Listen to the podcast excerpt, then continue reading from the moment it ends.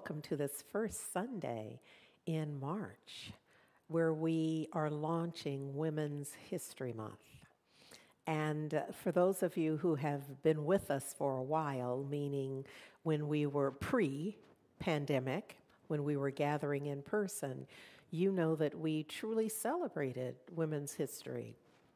And so I wondered what was going to happen for March, and uh, thank you, Reverend Zanya, for heeding the call and coming through, and thank you, Valerie Joi Fidmont, for licensing your song in the most informal way so that we could have um, the perfect music to support the video.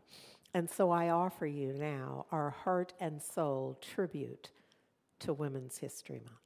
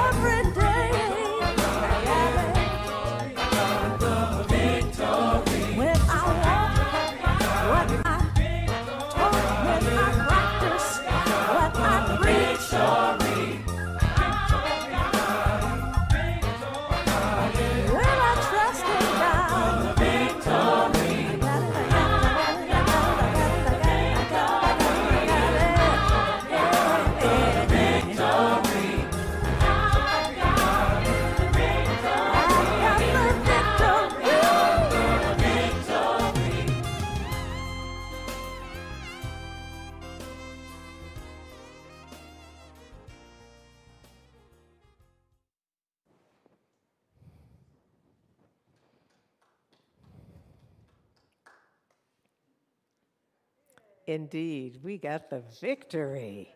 So that not only is a beautiful vi video and uh, with the perfect music underscoring it, I am so grateful. Thank you, Reverend Sonia. Thank you, Valerie Joi Fidmont. So very, very grateful that truly we got the victory. We are, what, what I love about our representations, both in Black history and in women's history, is across the spectrum, so ages and industry, and just honoring that we have so much for which to be grateful. So much energy has already been poured in that we are, we right where we are right now, we are met by those who have prepared the way on this side and on the other side. So those who are ancestors have already prepared the way, and there are those presently in our midst who are yet continuing to support us in all that is pos- that we could possibly desire. Anything that we would want to accomplish, any life that we would want to lead, the way is already prepared. And so there's something quite magnificent that's awaiting us. I want to begin today, even before my talk, by acknowledging Reverend Angelo Allen and Reverend Doctor Will Coleman.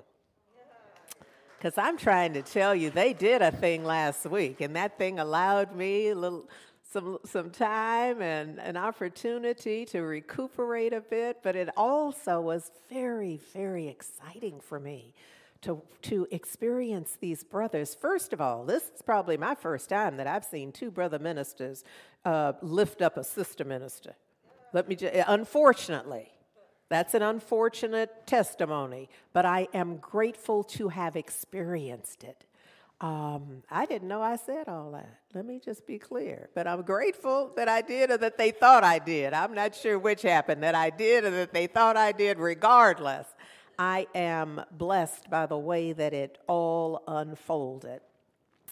And today, in our launch for Women's History Month, you know, it at Heart and Soul, we consider Harriet Tubman our matron saint for like all the right reasons. You know, just for me, there's so much about her that speaks to me personally in the in my life and in the founding of Heart and Soul Center of Light. And so she is right there. And so I just want to remind you all that not only are we celebrating women's history, but we're also celebrating Harriet Tubman Day, which is on Thursday of this week, is the official U S Uh, designated day. But it is also the bicentennial celebration of her birth, because she was born in eighteen twenty-two. So here we are in twenty twenty-two, and the gift just keeps on giving.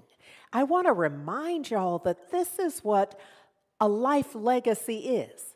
See, I'm sure that in her life, she did not have a picture that, you know, in eighteen twenty, I'm sorry, in eighteen twenty-two, that there would be some folks in twenty twenty-two talking about her. I'm sure that that was not on her mind at all. But what it speaks to is allowing the presence of the divine to guide. And what that means is that the gift that we give, the contributions that we make under those circumstances, with that willingness, with that purity of heart, with that clear guidance, last forever. Forever, yes. Yes, so we are always graced in our sanctuary by a beautiful portrait of Mother Harriet, and then we have a cardboard cutout in the in the foyer even, you know, but but it's about freedom. So there are a variety of, of activities particularly happening in Maryland. You know that she was she was born on the um, on Maryland's eastern shore in Dorchester County, and that she was trapped in slavery and enslaved for over twenty-five years. Then escaping, and then returning. And that's one of the reasons that she stands out for us. Now, I just want to say for the record, because the records are thin on all of this, that she may not have been the only one. She is the one whose work was recorded. So we know there are those folks, William Still among them, who we are grateful to for them having kept records And we know that some of the slave narratives give us some clues, but they were also disguising identities because they were written at a time when it was very dangerous. So I just want to go on record and say that while we're lifting up Mother Harriet, and we are lifting her up all the way, her spirit is present in us if we activate our, our core of freedom, our desire and intention for liberty that is our innate being. Does that make sense, y'all? So this is not like an idea that somebody's going to give you about being free. This is about us having a listening that awakens our innate sense of freedom and liberation. So look, some of what is happening on the Eastern Seaboard is there is, and this is on my uh, bucket list, by the way, that there is the Harriet Tubman Underground Railroad Byway. And it's a self-guided driving tour that winds for more than one hundred twenty-five miles through beautiful landscapes and waterscapes of Maryland's eastern shore. And then there's another ninety-eight miles through Delaware, and it includes forty-five historically significant sites related to the Underground Railroad. And I am so, you know, I'm so in energetically because there is something about Mother Harriet's uh, spirit that speaks to me so personally that I feel like that is on my bucket list, and that's going to be a part of one of the things I'm going to do one day is go have that experience. Um, We know that she grew up in Maryland, in that area, and then went on to blaze new trails, even in the Civil War, uh, being the first woman to lead an armed military raid. And she was a part of the suffrage movement. And she also was clearly engaged in and actively engaged in humanitarian causes. In short, at least in my book, her life was remarkable and still offers me, and then I offer them to you, lessons for today so that we can, um, so that we can see and know and be transformed in this. Tomorrow, y'all know that we are reading together. Our community read is three hundred sixty-five days of Abundance. And the read for tomorrow is entitled Principles of Success and Wealth. Colon faith. And that so reminds me of Mother Harriet. And let me tell you why.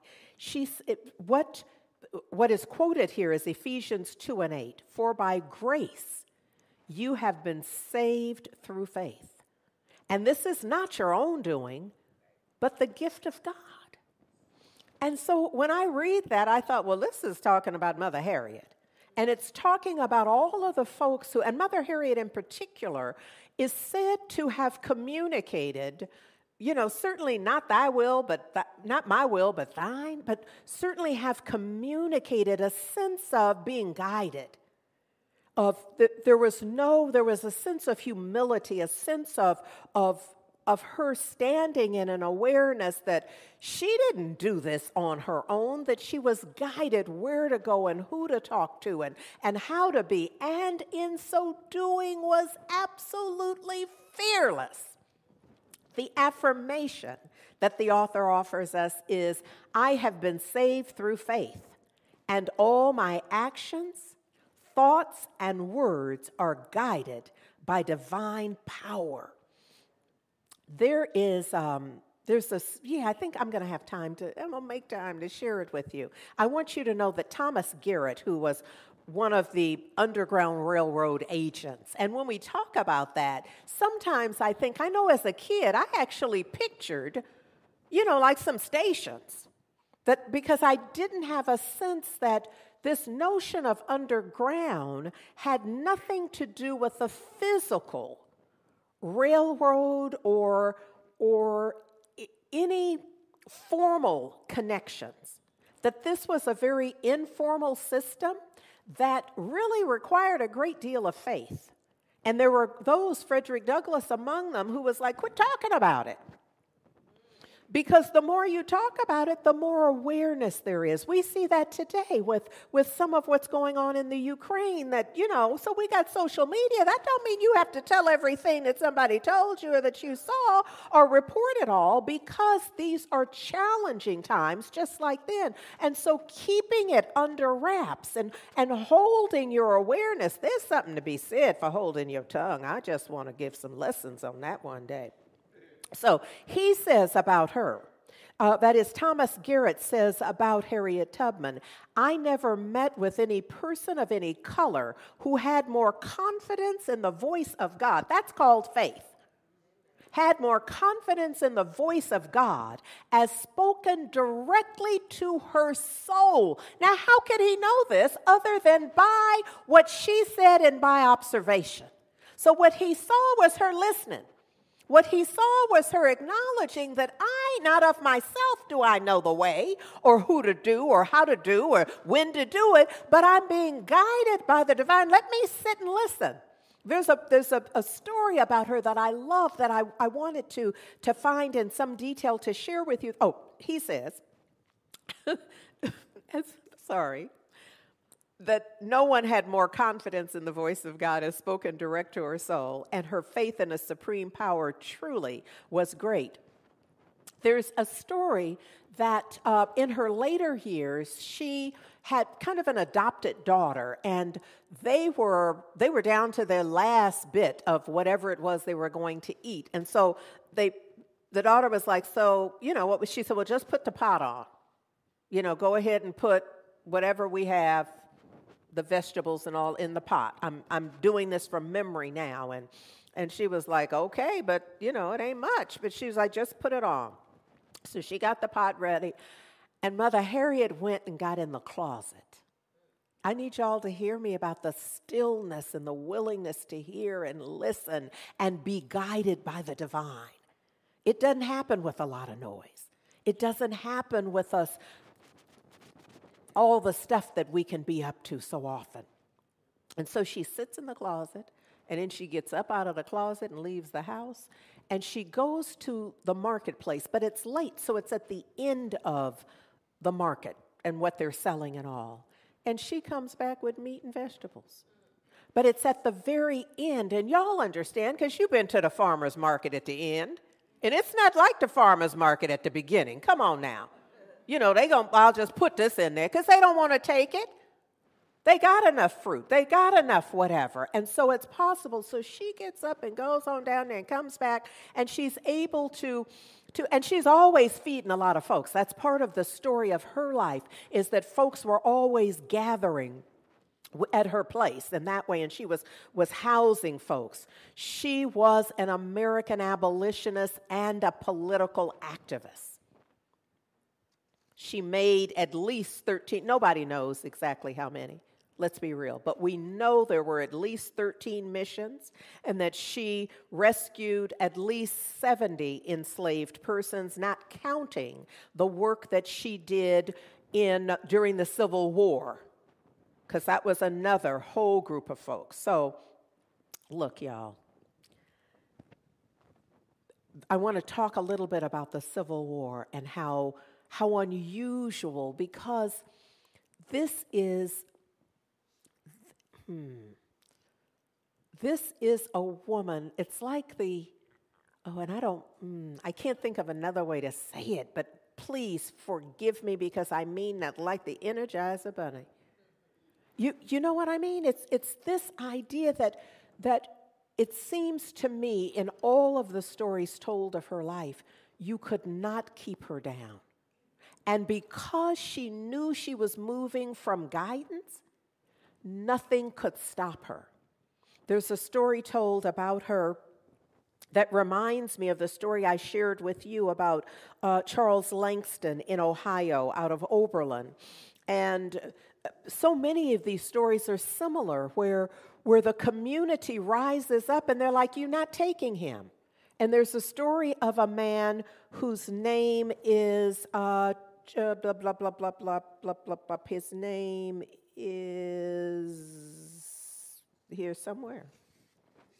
Charles, I, I was reluctant to call him, Charles Nalle, N A L L E, I do not know how to pronounce it, was born in eighteen twenty-one and escaped slavery in eighteen fifty-eight and made his way to Philadelphia, where he met William Still, who, you know, the reason we know where he went and how old he was and all of that is because William Still kept meticulous records of everybody who came through there as best he could. So he sends him on to... Um, He sends him on, I'm trying to remember where he's, wherever he sends him.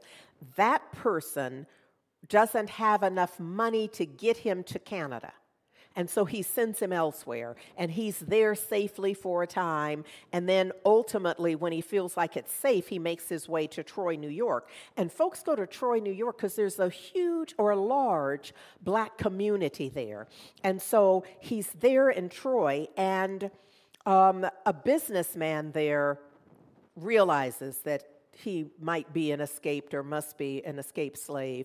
Now, an interesting story, an interesting thing about this story that I just want to take a pause and take this quick little detour, that in some of the recordings of this story, they say that this man looks white and that the person who comes to get him is his half-brother who owns him.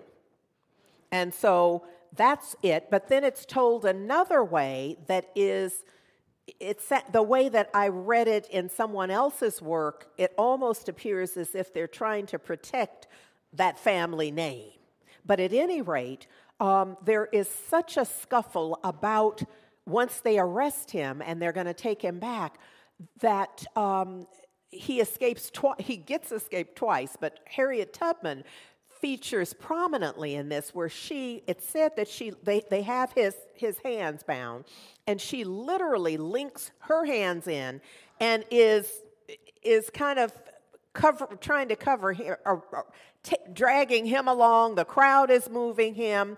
There's one story that it says that she was able to get her bonnet on him so that he looks, he doesn't look like the one they're looking for, because all they can see With, with the crowd that has gathered. But so many of these stories are similar, where people refuse to allow them to recapture folks and send them into slavery.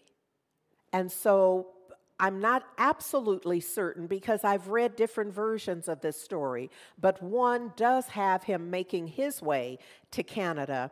Um, But there's this part of the story is he gets to the other side of a lake. They put him in a little schooner thing, and he gets on the other side, but they've been alerted, so they get him there, and somebody gets killed in the process, but they ultimately get him away. And part of it is purchasing his freedom.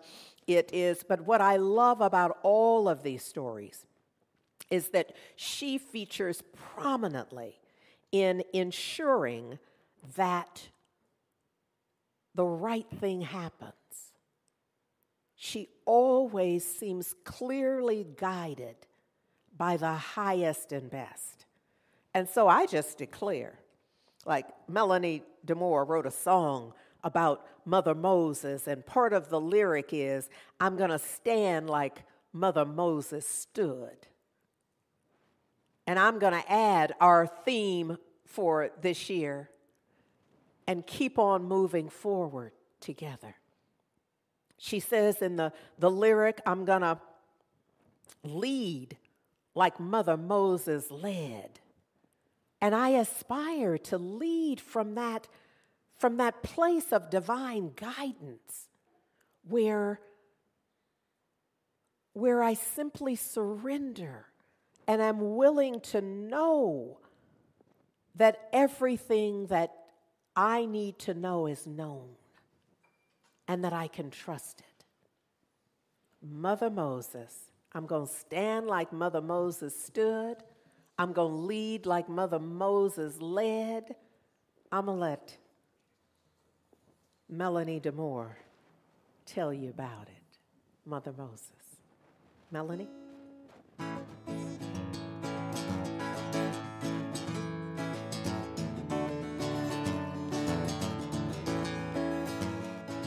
I'm I'm gonna walk like Mother Moses walked and keep moving on. I'm gonna walk like Mother Moses walked and keep moving on. I'm gonna walk like Mother Moses walked and keep moving on. Walk like Mother Moses walked. Keep walking on. Keep walking on. Keep walking on. Keep walking on. Keep walking on. Keep walking on. Walk like Mother Moses walked. I'm gonna lead like Mother Moses led and keep walking on. I'm gonna lead like Mother Moses led and keep walking on. I'm gonna lead like Mother Moses led and keep walking on. Lead like Mother Moses led and keep walking on, walking on, keep walking on, keep walking on, keep walking on, keep walking on, keep walking on. Walk like Mother Moses walked. I'm gonna sing like Mother Moses sang and keep singing on. I'm gonna sing like Mother Moses sang, keep singing on. I'm gonna sing like Mother Moses sang and keep singing on. Sing like Mother Moses sang and keep singing on. Keep singing on. Keep singing on. Keep singing on, keep singing on, keep singing on. Sing like Mother Moses sang. I'm gonna pray like Mother Moses prayed and keep praying on. Oh, I'm gonna pray like Mother Moses prayed and keep praying on. I'm gonna pray like Mother Moses prayed and keep praying on.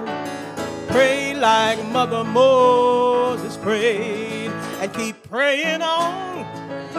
Keep praying on. Keep praying on. Keep praying on. Keep praying on. Keep praying on. Pray like Mother Moses prayed. Sing like Mother Moses sang. Walk like Mother Moses walked.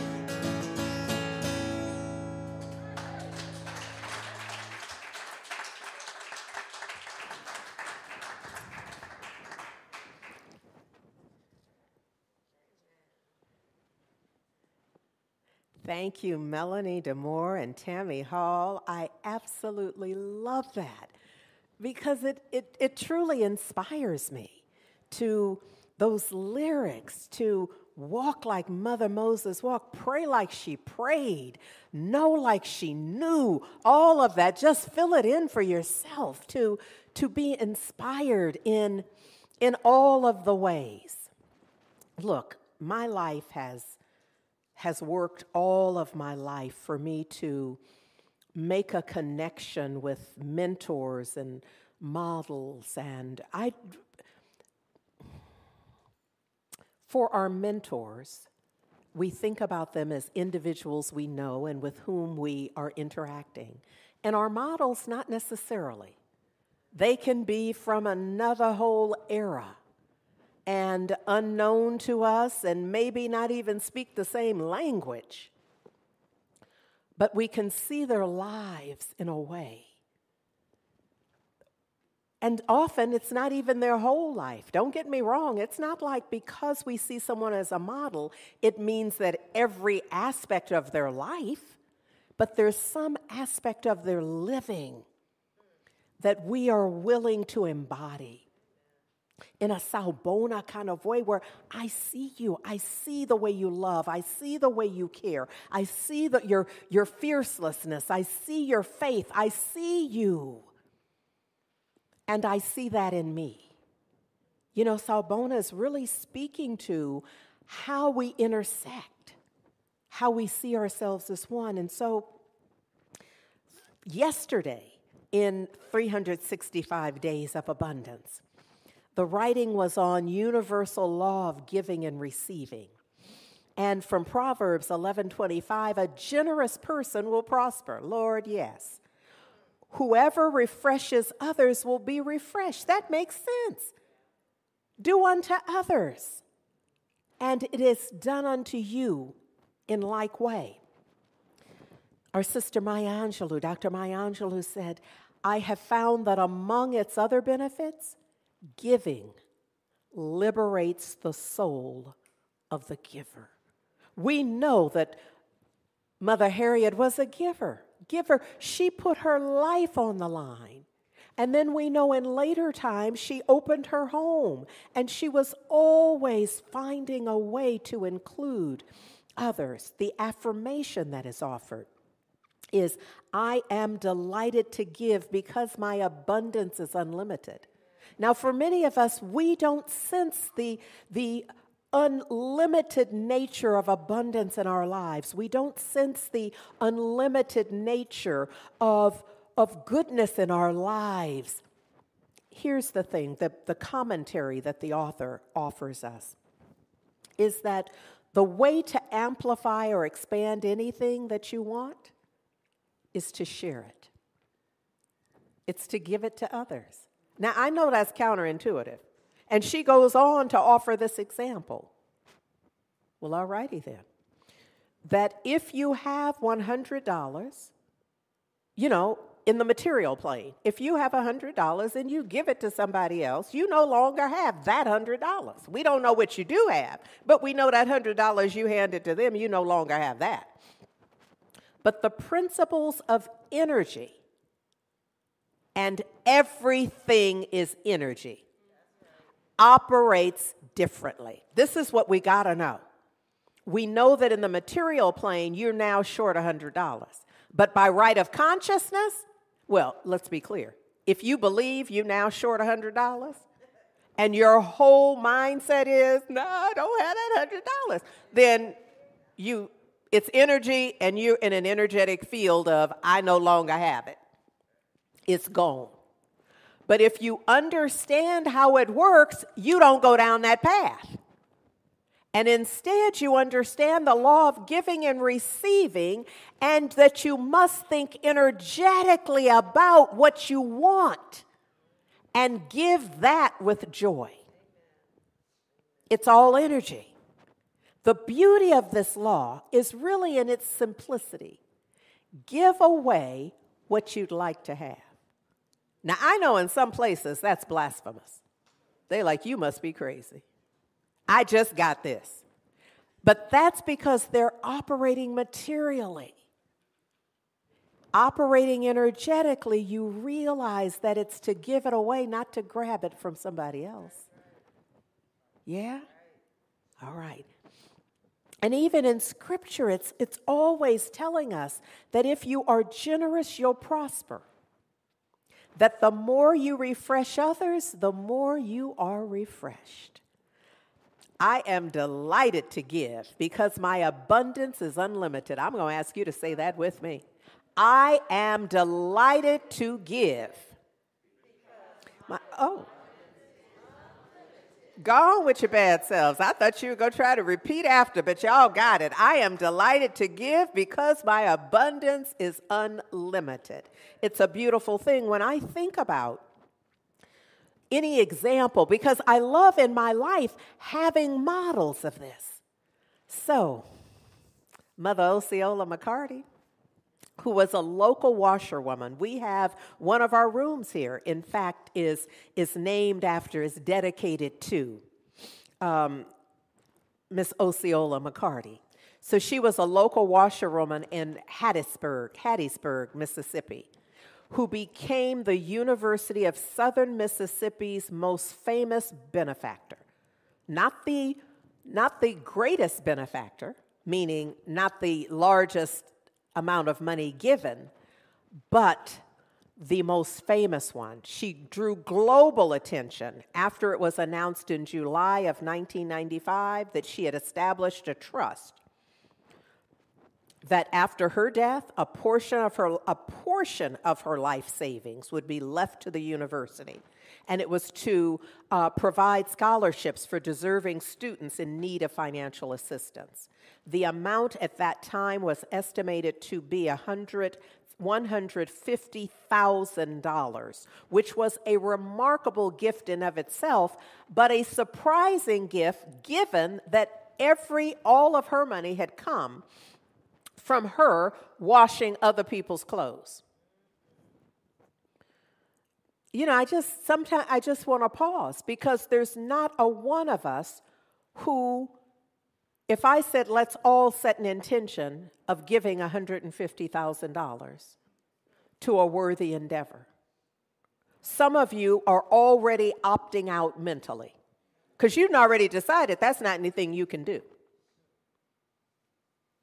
And frankly, some of you are opting out no matter what number I'd say. If I said five thousand dollars, you'd be, I'm, no, Rev, I can't do that, because, and you had a trillion reasons. But I'm putting before you someone who found a way. No matter how much she was making. Now, I said she was in Mississippi, right? Washing people's clothes. On a washerboard. So we, no matter what amount you make up, you probably have exceeded the amount that she was paid per load. But somehow she was willing and then able to put some of whatever that was aside. I don't know if y'all are really paying close attention. Once she had the money, well, the bank was the first ones to notice that she, what she, and the money was just accruing. So they reached out to see if they could help, and and went through a process to see where did she, what did she want to happen to the money. And she said a portion of it to, to relatives, to the church, and this. So that was just a portion of what she had amassed. This was not her entire savings that she was giving. She was once asked by an interviewer if she had any advice for young people about how they might improve their self-esteem. You just, you know, you got to just know sometimes. And she's, it said that she thought for a moment, and then she replied, "It seems to me that if you want to feel good about yourself, you ought to go out and do something worth feeling good about." Sometimes it's so basic. You're not just going to feel good while you do dirt, while you do wrong. You're not, you're going to have to do some good. You got to plant some good. I don't know where I, I don't know where y'all grew up, but where I grew up on my block, it was you got to bring some to get some. And so that translates in this instance of you're going to have to bring a good attitude, a clean heart to the endeavor if you expect it to turn out that way, because it's going to be what you fed it. In June of nineteen ninety-six, so she did this in nineteen ninety-five, Howard, Uni- Howard, sorry, Harvard University awarded Miss Osceola an honorary doctorate. This was the first time she slept in a hotel and had her first ride on an airplane. Later that year, she was recognized with an Essence Award, and Patti LaBelle sang a tribute to her during the ceremony at Madison Square Garden in New York. And I was honored to be there. I have a photograph somewhere with Miss Osceola from that experience. But I was so moved, because prior to that, I was not aware of her story. And ever since then, I've been speaking of it because it changed my whole sense of, I knew I was capable of more, but I didn't, it had never occurred to me how much more is possible for any and all of us who are willing. That same December, her hand was on the switch that dropped the count- countdown ball in Times Square for New Year's Eve. You see, they were keeping her busy and all of that. Then in nineteen ninety-eight, she was awarded the honorary, an honorary degree from the University of Southern Mississippi, and it was the first such degree awarded by the university. President Bill Clinton presented her with a Presidential Citizens Medal, the nation's second highest civilian award, during a White House ceremony. She received scores of awards and other honors recognizing her selfless spirit. Here's the thing that I also want you to know is, so why she, while she's doing this, and it could be said, but why all the hullabaloo? But I want you to know that sometimes the hullabaloo gets somebody's attention where it's important. So now I need to tell you about Lamar Powell. So the estate of retired Chief Warrant Officer Lamar, Lamar Powell donated two point nine million dollars to the University of Southern Mississippi. It says he was, he said he was first inspired to donate by Miss Osceola when he read about what she did. I need y'all to hear this because you don't, she didn't know him. He didn't know her. I don't know that they knew anybody who knew each other. But when he read about it or saw it televised or however he heard about it, he knew that he needed to do some of that as well. He grew up on a farm outside Liberty, Mississippi. He enlisted in the Conservation Corps, Corps after the December seventh, nineteen forty-one attack on Pearl Harbor, and then he was in the Army. His gift created a scholarship endowment for students in need because he wanted to help people, he said, to get an education, to strive for the top, to save all you can save, and to give back when you can. When he learned about her hundred, her one hundred fifty thousand dollars gift during a trip home for a family reunion, he called the University of Southern Mississippi Foundation. And a few weeks later, he sent them a check for thirty thousand dollars. And when he died in December of two thousand fifteen, at the age of ninety-seven, he made the university, that university, the University of Southern Mississippi and South Carolina State University, remainder beneficiaries in his trust. Now, you know, Heart and Soul has been on occasion and continuously asking you to look at including heart and soul in your in your will and in your trust, and to to see if there isn't a way, because it is the folks who can think ahead. You know, I appreciate all that folks do while they're here, but what I know is it's enough to keep us going while we're here. But I don't expect to be here for as long as I've been on the earth. I don't expect to have another seventy years. And so there's something that I must lay down if I intend for my gift, for my contribution to continue. This is a legacy consciousness that I'm talking about, not a personal legacy. Not a personal legacy. But a legacy to whatever you have decided matters in your life. Yes? Yes. So look, on the university campus, the University of Southern Mississippi campus, they have a life-size sculpture of Miss Osceola. They ought to. Well, they do. The foundation board, the, the Southern Mississippi Uh, University of Southern Mississippi Foundation Board made it a gift to the university. It was installed in October of twenty twenty, and it um, it was it's a bronze sculpture that's the work of artist Ben Watts. Also, he's from Columbia, Mississippi, and it's in the heart of the campus. And there's an empty chair that's a part of it, and it's because that visitors are invited to take a seat with her, as many friends did in her life. You can see that she would be that one that folks would just, she'd just be, you, can't you see her just mm-hmm, sit right here? And then, and so I love this idea of placing an empty chair next to her so that that entire legacy can continue. Look, y'all,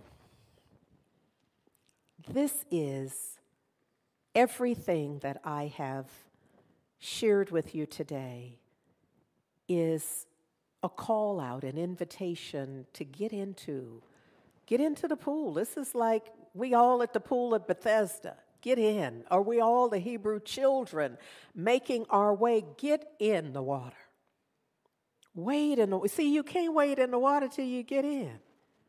Is that, I don't know if y'all get it, but in order, it's not just a song, it's the idea that in order to have the thing, to have the experience that, that Mother Harriet had of, of guidance, you got to be in the water.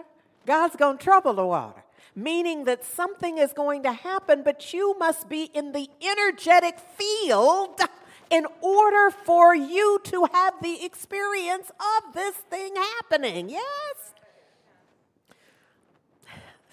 My Lord delivered Daniel. That's part of the song of wade in the water. Did my Lord deliver Daniel? And I love the way my people, my ancestors understood. If my Lord delivered Daniel, I know. I know I'm good. Why? Because I'm in the energetic field of faith. I'm in the energetic field of believing. I'm in the energetic field of being a mental, emotional, and spiritual equivalent to what is desired.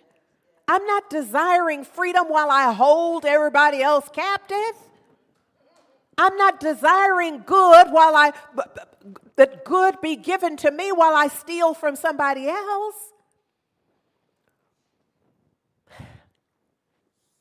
Wade in the water. Get in there. Why? Because God's going to trouble the water. God's going to create the energetic field for all of our heart's desire. Come on, Melanie DeMore. Wade in the water. Wade in the water, children, wade in the water. God's gonna trouble the water.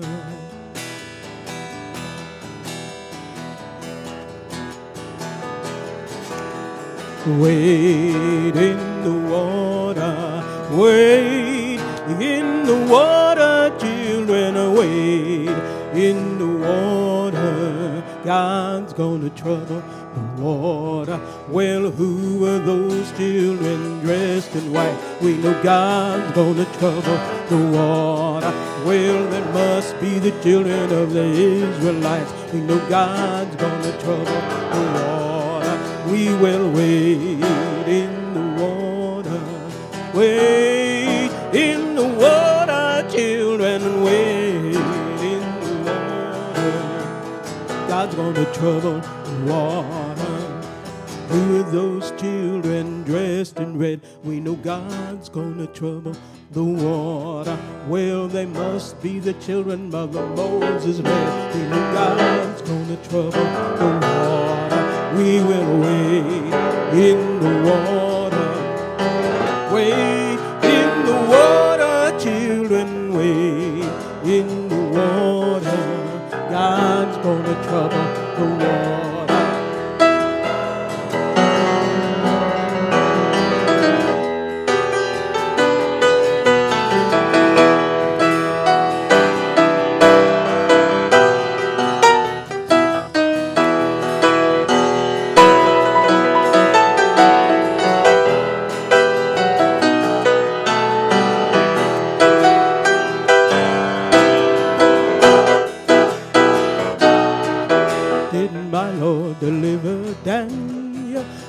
the Daniel, deliver Daniel, did my Lord deliver Daniel. Well, then why not everyone? Well, well, did my Lord deliver Daniel, deliver Daniel, deliver Daniel, did my Lord deliver Daniel? Well, then why not everyone? So we will wait in the water, wait in the water, children, wait in the water. God's gonna trouble the water. We know God's gonna trouble the water. Yeah, God's gonna trouble the water.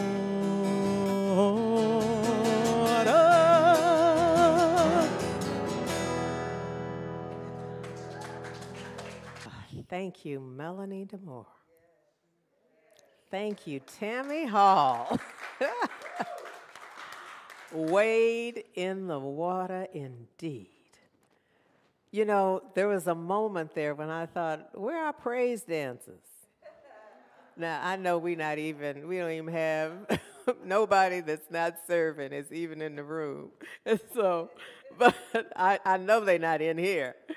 But everything about that song and the way that Tammy was playing and Melanie was playing and singing, that just said, first of all, I almost became the praise dancer, and I thought, you better sit down, girl, now, really. But just thank you, thank you, thank you. Grateful.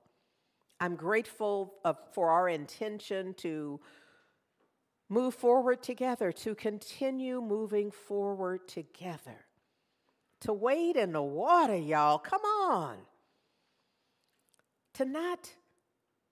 to not stand, oh, I'm just, oh, Psalm one. To not stand in the in the council of sinners, to not, to not be on the bench with them, to not be about the gossip and the complaining, to, that's what that first part is about, to instead meditate on the divine, night and day and na- day and night, to know, and to know that we know that there is one life, and that that life is whole, it's perfect, it's complete. From top to bottom and side to side, in and throughout, in its totality. That's not like a, a little summation, but over in the corner of it, in the crevice, it's, it's something else. It's whole, it's perfect, it's complete. I see nothing as it is now. I say that for any of us who are having a challenge seeing the whole, perfect, and complete nature of the divine right now, because right now, what we what what some of us are seeing is a is a diagnosis and a prognosis, is a is a number in a checkbook, and the balance in a savings, or the absence of either of those. What some folks are looking at is maybe an eviction notice. I don't know. The sum of whatever it is, what I know is, did my Lord deliver Daniel? Aren't there some stories that, or isn't there some evidence? Isn't there something to which we can we can we can hook into to know something else? Isn't there a mentor? Isn't there a model? Isn't there a story? Isn't there a fable? Isn't there a fairy tale? Isn't there a myth? Isn't there something that we can bring to the divine mind, and knowing that we can have another idea present? The neuroscientists say that we can only, all this multitasking is a lie. That we can only hold one thought at a time, and whether it's true or not, I'm going to invoke it right now, because the thought I am suggesting is that it's whole, perfect, and complete. My life, all life, whole, perfect, and complete, regardless of appearances, including the appearance. I see nothing as it is now. Come on, Course in Miracles, help us. Help us to uncondition the mind from the trap of believing that because I see it, that's the way it is, that it's all energy, which means it is presently in motion. Even as I see it, it is changing. and that often I use my mind to hold it in place. Oh, I can stop praying now and preaching. I'm going, look here. What I know for sure is that there's one life, and that that life is the living one, the strong one. It's the all in all, it's divine source. It's the cosmic ray. It is the divine expressing, divine source of all. And what I know is that it's my life.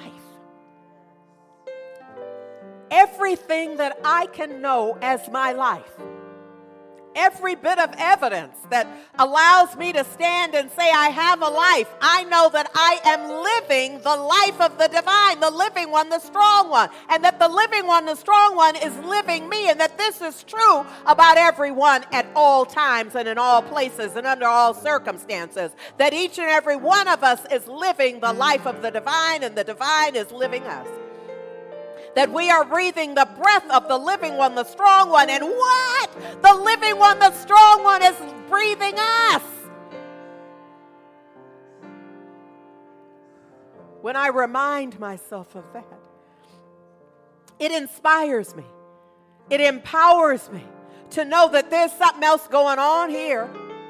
There's something else beyond whatever pain, whatever struggle, whatever disappointment. That there's something else, and that I can choose to tap into the something else. I can choose to, to see beyond. I can choose to wade in the water. I can choose to get in it even though it just looks like plain old water.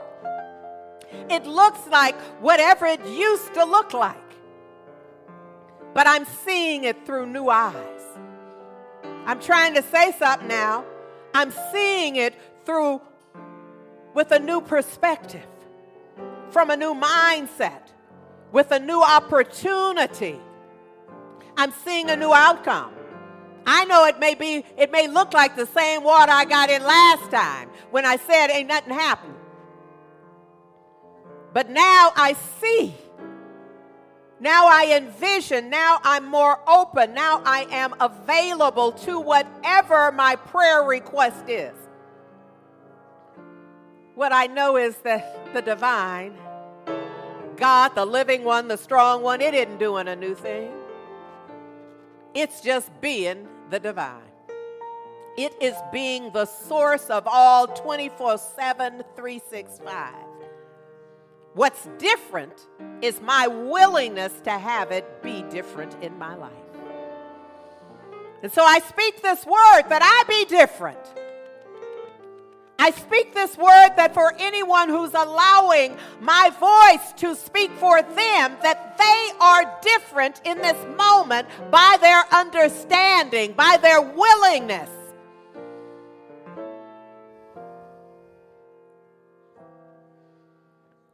I'm going to stand like Mother Harriet. I'm going to stand like Mother Moses stood and keep moving on. I'm going to give thanks like Mos- Mother Moses gave thanks. I'm going to know the truth like she knew the truth. I'm going to contribute, give, open my heart like she opened her heart.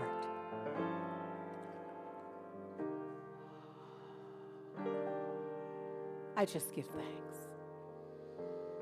I give thanks for all the models, the mentors, the guidance, the truth, the light. I give thanks. And it is an absolute perfect gratitude that I just release.